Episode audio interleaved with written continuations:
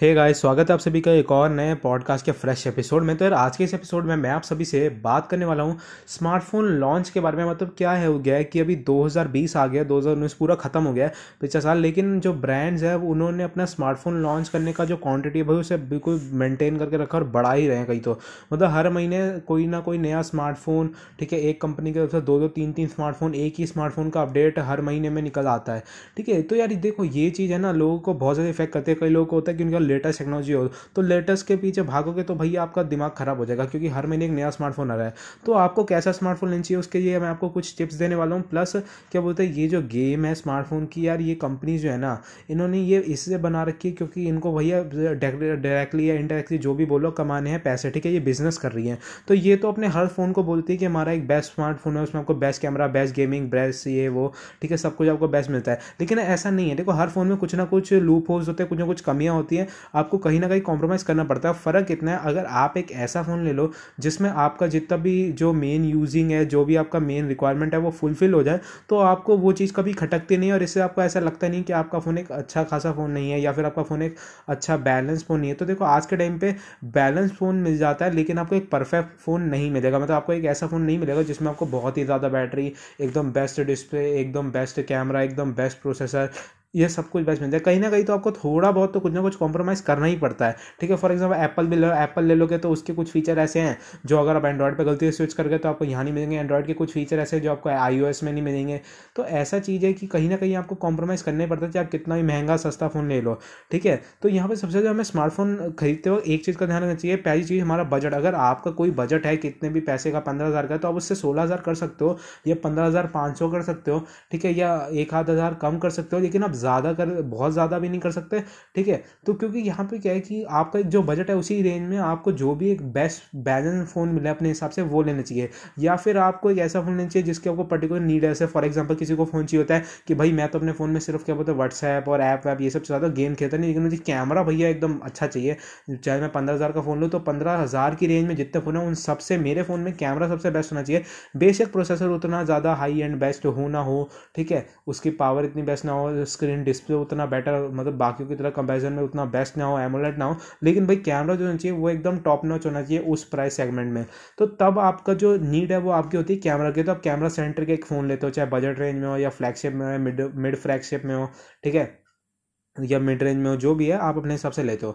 और कभी होता है कईयों को कि भैया हम तो ऑफिस जाते हैं, हमें चाहिए अपने स्मार्टफोन में एक मैसेज, हम मैसेज अच्छे ढंग से करते हैं, फोटो हम ज़्यादा लेते नहीं, लेकिन हमें चाहिए एक अच्छी खासी बैटरी, क्योंकि भाई बैटरी ख़त्म हो जाती है तो ऑफिस आने जाने में यह दिक्कत होती है। तो तब आप लेते हो एक बैटरी सेंट्रिक फ़ोन जिसमें आपको फास्ट चार्जिंग का सपोर्ट मिले और एक अच्छी खासी बैटरी देखने मिले, एक ठीक ठाक सा कैमरा हो, एक अच्छा थोड़ा बहुत डिस्प्ले हो और आपका प्रोसेसिंग जो है वो भी ठीक ठाक हो, तो प्रोसेसर थोड़ा ठीक ठाक हो, तो आपका काम जो है उसमें चल जाए, व्हाट्सएप व्हाट्सएप कॉलिंग मैसेजिंग ये सब आप आराम से कर पाओ, क्योंकि गेम तो आपने खेलनी नहीं इतनी।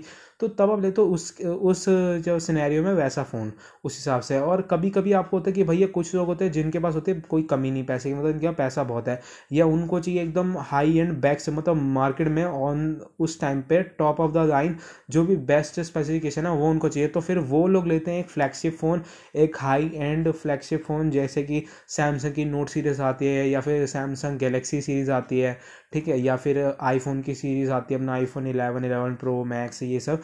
तो ऐसी चीज़ें वो लोग लेते हैं जिनको सब कुछ बेस्ट कैमरा चाहिए, एक अच्छा काफ़ी पावरफुल प्रोसेसर चाहिए, एक बेहतरीन डिस्प्ले चाहिए, ठीक ठाक सी बैटरी चाहिए, क्योंकि आईफोन आईफोन में बैटरी ऑप्टिमाइजेशन ठीक ठाक होती है, बेशक वो पाँच छः हज़ार एम एच की नहीं होती तो ए, उस हिसाब से। और रैम भी उनमें बहुत ज़्यादा होती है लेकिन ऑप्टिमाइजेशन अच्छी होती है, तो वो लोग वैसा फ़ोन लेते हैं जैसे उनको चाहिए। अगर उन पर पैसा बहुत है तो वो कोई भी ले लेते हैं, ठीक है। तो ये चीज़ उनके लिए तो अलग ही है, लेकिन जिन लोगों का बजट है उनको उन्हें बजट के हिसाब से और अपनी नीड के साथ फ़ोन लेना चाहिए। चाहे आपको बैटरी चाहिए तो बैटरी सेंट्रिक लो, बैटरी बैटरी और कैमरा का पैकेज चाहिए तो एक ऐसा फ़ोन लो बैटरी कैमरा अच्छा हो, बैटरी डिस्प्ले कैमरा तीनों अच्छा हो, एक ऐसा फ़ोन लो। या फिर एक बैलेंस फ़ोन लेना जिसमें एक अच्छा ठीक ठाक सा मिड रेंज प्रोसेसर, एक ठीक ठाक सा वो जो कैमरा और एक अच्छा डिस्प्ले हो, ठीक है, और फास्ट चार्जिंग सपोर्ट करता हो, बैटरी भी चार चार हज़ार एम एच के आसपास हो। तो ये एक डिसेंट एक बैलेंस फ़ोन बनता था। तो आप उस एज में बैलेंस फ़ोन ले सकते हो। अब यहाँ पे हर ब्रांड आपको बैलेंस फ़ोन नहीं देता, कुछ ब्रांड है जो देते हैं जिनका मैं नाम ले सकता हूँ। फॉर एग्जाम्पल रेडमी आपको एक बैलेंस फ़ोन देता है, रियलमी आपको एक बहुत बैलेंस फ़ोन देता है, बिल्कुल उसमें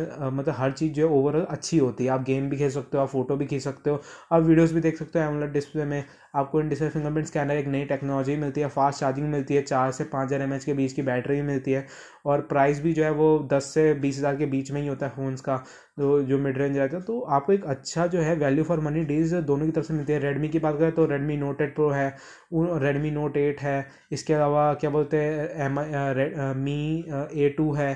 तो आपको हर तरह के फ़ोन देखने को मिलता है। अभी तो एक पोको एक्स टू लॉन्च होने वाला है चार फरवरी को, तो वो भी एक मिड रेंज फ़ोन ही है, चौदह से बीस हज़ार के बीच में आएगा।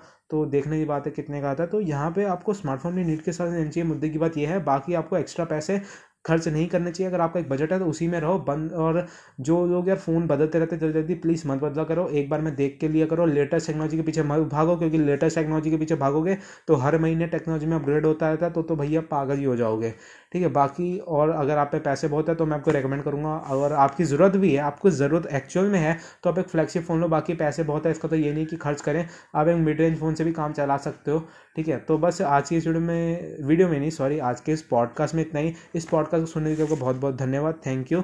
मैं आपको अगले पॉडकास्ट में एक नए एपिसोड के साथ एक नए टॉपिक के साथ, तब तक के लिए बाय।